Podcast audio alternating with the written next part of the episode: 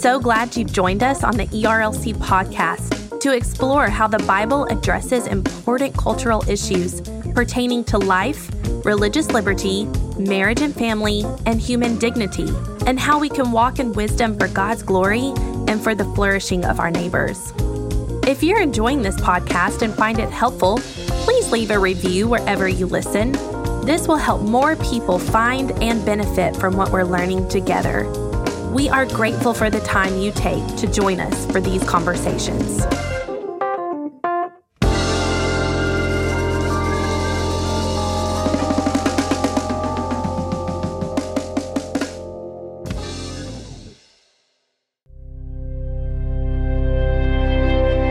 Adoption, foster care, and special needs are all important areas that affect many families and, as a result, many churches. Kelly Rosati moderates a panel discussion on these topics between Lynnette Ezell, Herbie Newell, Palmer Williams, and Zack Pruitt at our national conference. Let's listen to their discussion now.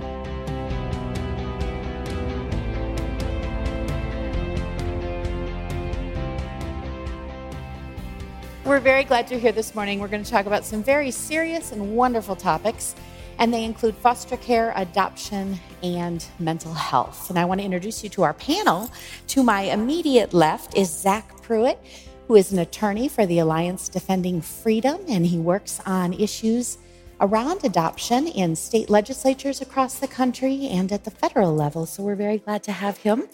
To his left is my dear friend, I'm going to be a little biased because she's kind of my favorite, Palmer Williams, who is also an attorney. So I want you all at the end of this panel to have a positive view of attorneys, okay? I'm one too, but Palmer has had incredible experience in international human rights issues, in trafficking. Uh, she and her husband run their own consulting company, and they do work for the E R L C, providing very valuable insight. She also has a passion and personal experience around adoption and orphan care, and I know you're going to enjoy hearing from Palmer. To her left is my new friend, Lynnette Ezell, and Lynnette is just an amazing voice for the cause of adoption within the S B C world. She is an adoptive mom herself and has a podcast where she really delves in and talks about a lot of these issues, and so I think you're going to enjoy hearing what she has to say as well. And then to her left is Herbie Newell, uh, and I think we're getting into a pattern on being in, on panels together at these wonderful conferences. Herbie has incredible knowledge and insight. He is the president of Lifeline and uh, can speak to all of these issues that we talked about, um, and brings that very unique and important Christian perspective, of course, that we all share, but that not everyone uh, in child welfare circles is also uh, coming from that same perspective. So let's delve right in. And um, I think, actually, Herbie, I'd like to come to you first. Would you tell us about Lifeline's work in adoption, but then also what you do in foster care and caring for families in crisis, kind of getting upstream, and then how you equip churches to meet those needs in your community? Yeah, so at Lifeline, one of the things that we believe is that we want to equip the body of Christ, being the big C, the church, but also the little c, as individual believers of the church, to manifest the gospel to orphans and vulnerable children. And so we really believe that we want to equip and wrap around families, and it's not just a one-time equipping and then placing, uh, but it's a lifetime journey. And so even as we've been here, one of the things that just warmed my heart is a family came up and said that they had used the services of Lifeline, and they were past all their post-adoption reports, and an issue came up with their child, and they called thinking we wouldn't respond, and we're like, oh, thank you for calling. We'd love to help you. And so we really want to walk families through that process, but we also want to equip churches to be the wraparound support as well, uh, because we understand as a ministry that uh, our shelf life is not very long, but the church's shelf life is extremely long. As a matter of fact, uh, we have the promise that the church will always be there. And so when we look at adoption, but then also your, your second part of your question, foster care, we really believe that it's our role to equip the church to wrap around children in foster care. And, and I even know, as we have these attorneys on the panel and Alliance Defending Freedom, it's getting harder and harder for organizations to, to live faithful lives in these spaces. But the church has, for, for you know, millennial, been the, the, the place of theology, the place that presses upon the gospel. And so when the church reaches out, uh, it's it's a beautiful thing. And that's really what these children need, is the community of the church. And so... No, you bring up such an important point, and I want to stick here for a minute. Um, and you said the word post-adoption support or post-placement support. I find that a lot of people, unless they're in our world, and, and you know, um, my husband and I adopted our four kids from foster care. We've now been in this uh, twenty years, and so I feel like kind of an old lady in the movement here at this point. But a lot of people I talk to still don't really understand, why would you need help? Why do families need post-adoption services? Once that kid is placed there, isn't it just easy because now you love them and you teach them about Jesus?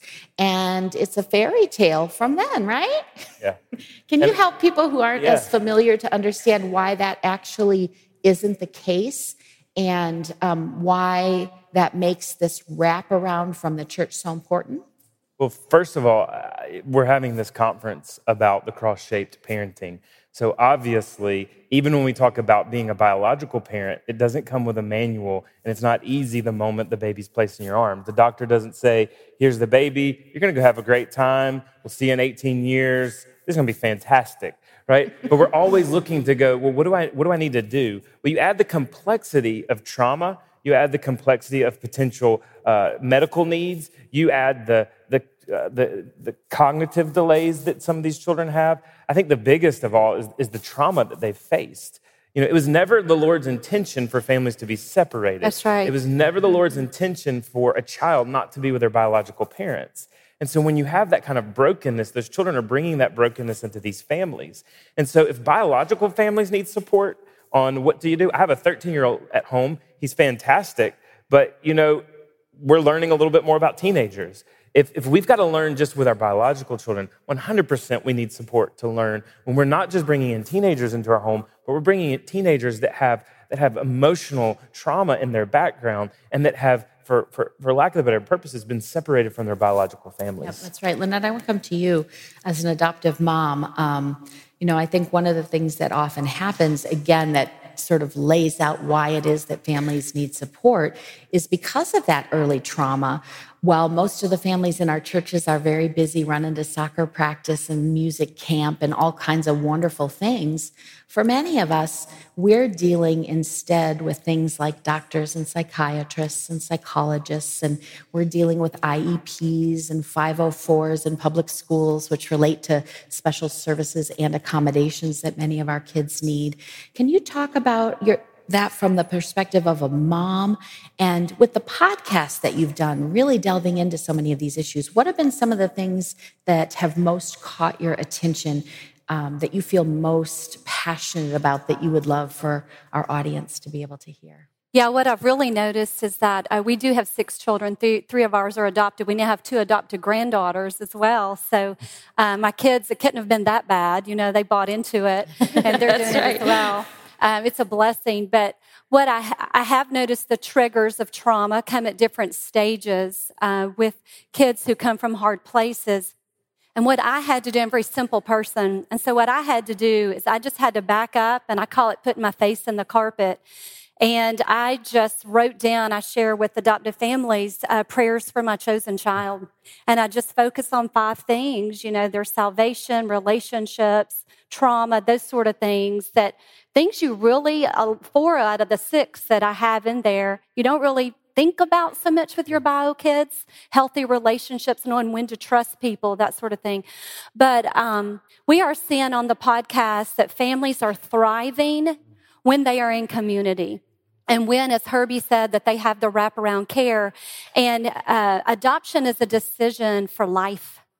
And so um, you're ushering these kids into adulthood and your family. And, you know, you, you just really always kind of have to be there for them. My husband travels a lot. And I, I I say I've been in the home twenty-eight years. You know, I would love to travel and go and do, but I just felt the call. I was just talking with Doctor Moore. If we pull back, I noticed in my home, if I pulled back and was gone three or four days, one of mine would be six weeks behind in school.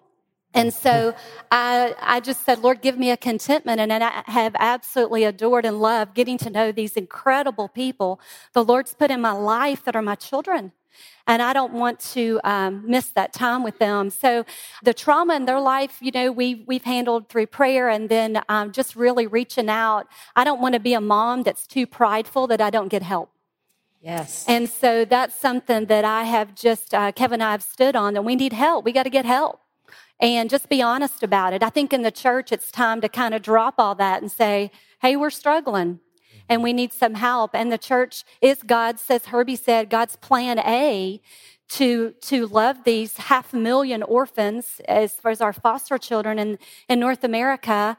We have one county in Georgia that uh, started with like thirty-five foster kids, and in eighteen months, we have four hundred. Mm-hmm. Small little county in Georgia, we have forty beds. So um, the the landscape of adoption and foster care has got to change within the church. Absolutely. Let's uh, paint a little bit of a context for those of you who may not be that familiar with foster care in the United States. We have approximately a half a million yes. children in the U S that are in foster care because of abuse or neglect or abandonment. Of course, the primary goal of really everyone involved in foster care, absent a very exigent circumstance, is for kids to be able to be reunited and for families yes. to be able to stay together and to be healthy. But when that is not able to happen, when birth families are either unable or unwilling to do what they need to do to adjust to have a safe family home, the child then becomes essentially, for all legal purposes, a child of the government entity, so a child of the state or of the county. And we know God did not intend for children to be parented by the government. And so of that half a million children, one hundred thousand of them are waiting. Yes. for adoptive parents. And while child welfare workers don't like the term very much, and I understand why they don't, from a Christian perspective, these kids are orphans. Yes. Mm-hmm. And Palmer, orphans are very close to the heart of God, whether it is the one hundred thousand kids in foster care that do not have a permanent forever family, or whether it's the millions um, overseas. God cares about orphans. You've done work uh, in orphan care overseas. Could you talk a little bit about what that picture looks like internationally and how people here and in their churches might be able to get involved and support orphans? Sure, absolutely. Um, so I um, have spent a lot of time overseas working um, in orphanages and, and children's villages caring for, for kiddos, especially those affected by the H I V crisis. Um, and you know what? Um, there's brokenness everywhere in this world, but it is so real and palatable in um, places where children um, don't have families. Children deserve families. They thrive in families. God has made us communal. He is a communal God, and He has made us in, their, in His image. And so we are meant Um, to be in families. And so um, I would say, as far as um, Christians leading in this area, we are present all over the world. That's obvious. We care deeply. Um, this is the heart of the Lord, um, are the, the fatherless. Um, but I think one thing that I, I have seen, and that I think that we as a body really need to, to do well, um, is to be ready to adapt to change as we learn more and more, and as God reveals more and more about how attachment works and how brain chemistry works and how minds work. Um, I think that we have had a lot of great ministries, and if we change, that doesn't, um, that's not an indictment on what we've done before. It's just a, um, a great mercy from the Lord that He's teaching us new things. And so um, I've seen that. We, I work for, well, I am, I'm on the board of a nonprofit called Show Hope um, that Stephen Curtis and Mary Beth Chapman started for adoption care, and we have special needs care centers in China. And for years, we've operated um, and had Chinese and um, and nannies from East Asia care for our kiddos, and have done an amazing job. Um, but in that time, in, in the States, we've started implementing a lot of what Herbie's talking about, this post-adoptive care.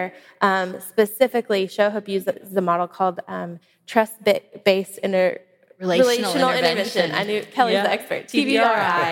And so we've learned about the brain chemistry of kids who've come from hard places and have experienced early trauma, and how we can begin to rebuild those um, those brain synapses and um, and all of that. And so one thing Show Hope has done is they said, okay, if this is working for our kids here in America, let's go um, and teach our nannies in China. And I think it would have been really easy to say, we've done this forever.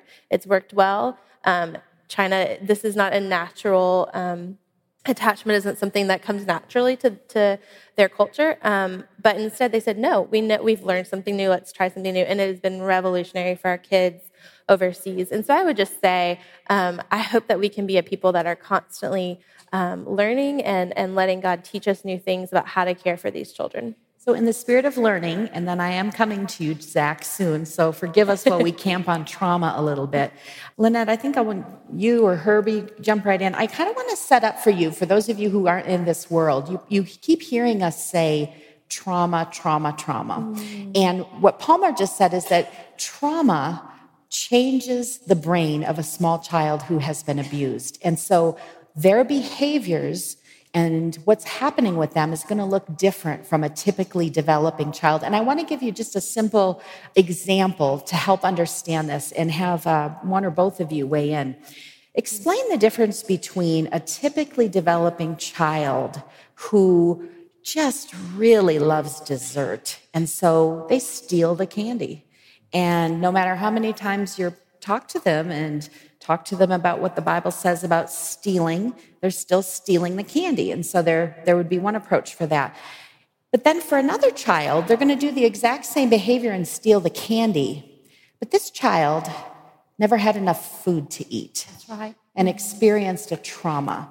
And so I would like one or both of you, if you would, to kind of jump in and explain why those are different situations and why, as Christian parents, with the discernment of the Holy Spirit, you need to treat them differently. Lynnette, let's start with you from the mama's perspective and then jump over to Herbie. Well, it's funny you started with the candy, because we adopted a one-year-old, three-year-old, and then a twelve-year-old. And we tell everyone we adopted Aladdin, and we really did. Mm-hmm. Just think about that if you've seen Aladdin. So we did adopt him, and uh, he's a survivor. He's a street survivor. So what I did, food was an issue, and I just put, I didn't do this with my three older kids. We didn't live this way, but I put food all over the home and, and just drop that, because those brains come and they stay in the upstairs brain. So they're fright, flight, or fight mode at all times. And it was months before our son could settle down and sleep. His body wasn't tense, that he could rest, that he knew he was safe, because for twelve years he was taking care of himself. And so the brain stays in that mode. It's survival. There's not enough food. I'll be hurt in the morning. Someone's going to come in my room in the middle of the night. And so it took a long, long time um, to get that to just kind of just kind of calm down. So I'm not going to die over the hill over a piece of candy, right? Yes. That's just not going to be an issue. But I am going to retrain the child. Here's how we do eat. You can eat anytime you want. Here are other alternatives and other choices. So Herbie, why why would it not only be wise, uh, not wise, uh, not effective, but also not biblical to take the situation of Lynnette's child and say, stealing's a sin, you need to repent, and that's that? Yeah, I think we have to look at the again, the background of where these children are coming from. And so when we even talk about T B R I, you know, it's a good friend and a sister, Karen Purvis. Um, and she was actually a North American Word missionary at one point before she went back to school. And I love what she said is our brain development is so hardwired in that first year. And I was actually this summer teaching this to foster parents in Colombia with my family. And we talked about this, that if you think about the way God has it hardwired, and I'm going to try to stay G rated, but when a baby is born, the mom feeds the baby in God's economy in the natural way that God has it. And I love what Karen Purvis said. He you know, has it rigged that the mama and the baby are spending time together, because no newborn baby eats in five minutes. It takes a while. It's a process. And so you're building this attachment with this child, and this brain chemistry is saying, I can trust this person. When that's broken and severed, then there's a lack of trust.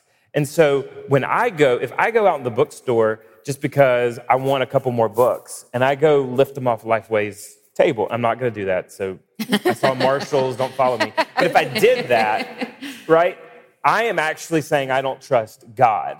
Yes. So my behavior is an offense to God, because I'm saying you can't trust for my need or for what I have. This child doesn't even have the basis of I can trust another human That's being. Right.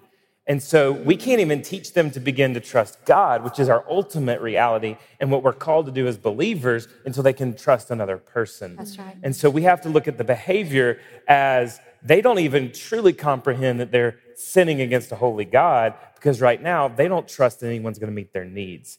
And so it's a it's a basic survival for needs. And and and that even brings me to the point of thinking, and and I know that the Ezells have adopted from Africa. You know, a lot of times people look and say, why would anyone abandon their child? You know, a lot of these moms are to a point where they are so desperate to provide for their own needs, they feel like they have no other choice. And so my heart even is, as the church, we think holistically to say, how can we start to meet needs of birth families as well, mm-hmm. to keep kids out of foster care, That's right. to keep kids out of being to a place that they have to be adopted. And we're being irresponsible as Christians if we only think about adoption, but we don't think about how to provide for those needs for those families and for those children initially. That's, That's right. Great. It all comes down to loving one another and showing the love of Christ to birth parents, to social workers, to everyone involved, and not having our involvement revolve around adoption only. And so I appreciate that so much about what you do, Herbie.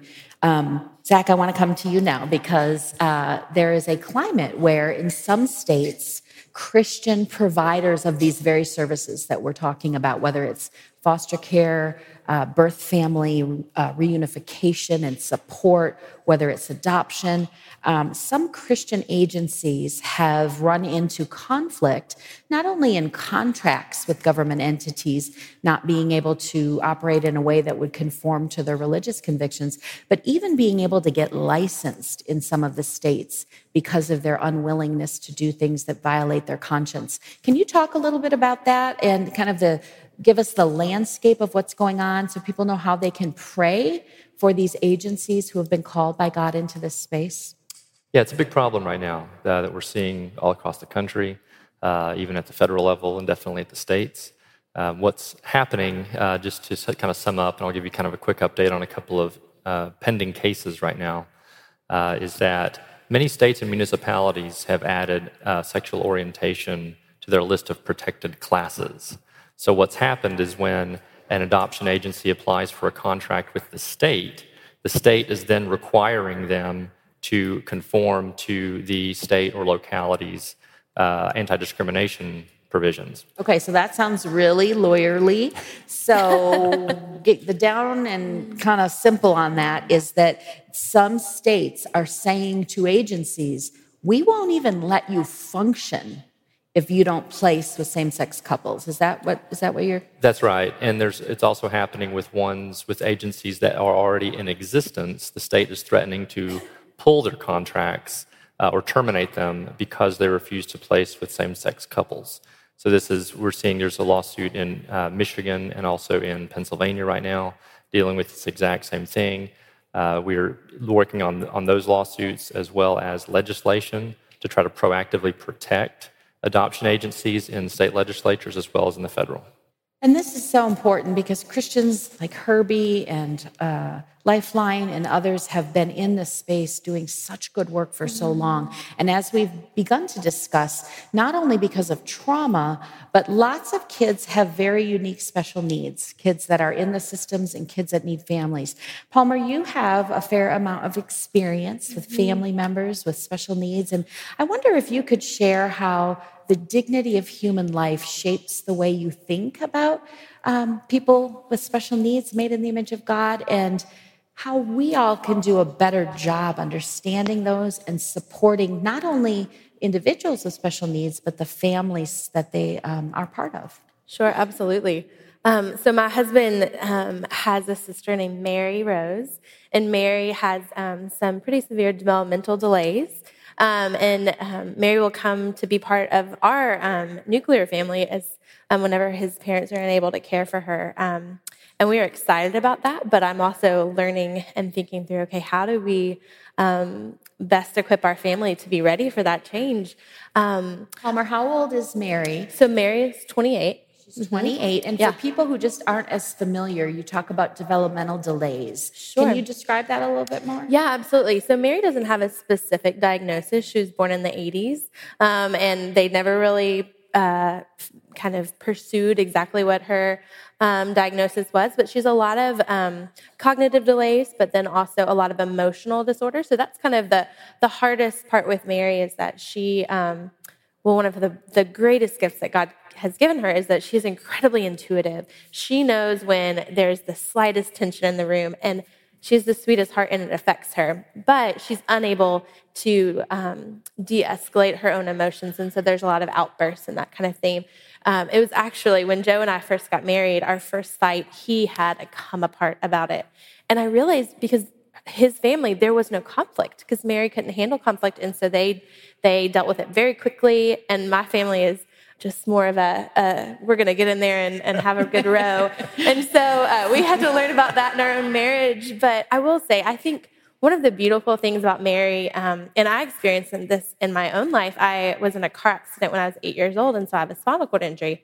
So my brokenness is very physically visible to the world. And Mary's is similar. When you meet Mary, you know that there's something different about her. Um And so we can't hide that we need help. We can't hide our dependence on others. And I think that is a huge blessing from the Lord. I'm a fiercely independent girl, and um, but I think the Lord knew I needed to trust others. And so Mary and I get, um, in, in different ways, but we get to um, ask for help and depend on others. And I think that's something beautiful that I'm excited that my I have um, two little boys, and they get to see what it looks like to to not um, buy into the world that we have to be independent, but that we get to to rely on each other. And it's not easy. We're st- I'm still figuring out exactly what that looks like um, and how to love Mary best, especially when I have toddlers who um, love conflict. So um, we, we navigate that all the time, but um, I feel very blessed. I will say one of the biggest challenges that I've seen our family have to go through um, is just church life. Um Mary, Mary's parents, my in-laws, can't sit in church unless they have a, a class that is equipped, or people within a Sunday school class that are equipped to help care for Mary and her needs. And um, so their their church um, selection is very limited in, um, to to churches who have thought well about how to um, love families with um, special needs. And so I think that's something that we really have to do better about. It should be the very first place that um, families with special needs can go, not not one of the harder um, things right. that they have to deal with. And that is a huge issue. Churches should be the place yeah. that are the most inclusive for people with special needs. And whether they're the physical needs that you describe yeah. or invisible needs related to, for example, mental illness and things that people are not able to see. Right. And so there's not nearly as much understanding around Absolutely. Them. Absolutely. Um, I want to turn a page just real quick here as we get ready to close. Lynnette, would you talk about the N A M B's efforts around foster care and adoption? I've been very excited to hear about this initiative and, and the goals and the passions, um, I think, that are that have driven this. Can you describe that for everyone? Yeah, at the North American Mission Board, we're just really wanting to engage the local church, start at the local church, as Herbie was saying, and Uh, one small way that we've done it, we focus on Stand Sunday in November, and we offer resources. And we, what I did, I just encourage you, is I went and met a social worker. I go to your local D FACS office. They have high needs, and just meet them. And my world was changed on a dime when one leaned across from me. I was talking to her, and we were the same age. How can I help you? She'd been doing this twenty-five years, which is unheard of. They don't usually make it that long. And she just said, Lynnette, let me just tell you something. These kids in foster care, the only time they hear the name Jesus is when someone's swearing. They don't know who your God is. That's a half a million kids in North America. So what I just started doing with a friend, uh, her husband's with Send Relief, a part of the North American Mission Board, and that's a branch that works with foster and adoption. We just started a ministry called Restoring Dignity. It's on Instagram. I'd love to help you. And we get a brand new duffel bag with a week's worth of new clothing, a copy of God's Word, a letter of hope, things for comfort, for trauma, and we get that into those child's hands in North Georgia, and we're just spreading out to other areas in when they're placed into care. And so that's one simple way. Um, and then partnering with Lifeline in place, and, you know, things like that. And we also offer uh, financial help to people in ministry who want to adopt. Just so important, and I hope what everyone can take away from that message is not everyone is called to be an adoptive That's parent. That's right. Not everyone is necessarily called uh, into foster care, but we are all called as followers of Christ to care. Yes. That this is happening in our own communities, and to pray mm-hmm. and ask God to show us how we might be involved, whether it's supporting a family, as they've described to us today, that's that's in this and has a child from foster care or has adopted, um, or whether it's getting involved in the N A M B's program and um, just diving in, because the need is great. Herbie, I want to come back to you and ask you to kind of close our time out today talking about prayer needs, because I think we all know, being in the midst of this, that there's such a spiritual battle is involved as well, and that the enemy has come to steal, kill, and destroy right. these children that we've talked about today. But Jesus has come that they would have life and have it to the full. So how can we do a better job even in praying around this topic? Yeah, I think prayer is vital. And I, I love what Palmer said about how there are needs that are more visible. So today we know that the folks in the Florida Panhandle need prayer because it's visible. But what we don't realize is that families that are in adoption and foster care are bringing trauma into their home, and it's it's in some regards like a mini hurricane in their home every day. Mm-hmm. And they're they're experiencing loss in some regards every day. They or their children are experiencing loss. So we need to pray, and we need to wrestle in prayer for these families, and we need to be committed. And, you know, I, I don't mean this politically, but when you look at Acts, what does the church become? It becomes socialism, where, in a sense, Acts two, Acts four, the gospel is preached, and all people have all things together, and the church is coming in and sharing their resources and wrestling in prayer with each other and coming alongside and supporting. And one of the greatest ways we can support anyone is not with our pocketbook, but is by our God and going to him and pleading on their behalf. And so uh, there, we need to plead on behalf of these children that don't have homes yet, and we need to plead on behalf of these families who've taken the step to say, Absolutely. I'm going to bring these children to my home. And it, it seems trite, but it's so, so Not. true. Yeah. And if we are God's people and truly saying we recognize the power is in him, then we go to where the power source is. That's right. Um, you know, I don't, I don't plug in a lamp into thin air and think it's going to come on. I plug into the power source. And so as believers, we have the greatest power source, and we need to wrestle in prayer for our fellow brothers and sisters who are fostering and adopting, and our and, and these children who do not yet have a home. Give our panel a hand, and we thank you for your time. Thanks for tuning in to the E R L C podcast. Visit E R L C dot com for more resources on this and many other topics. And join us next week as we hear about God's design for manhood.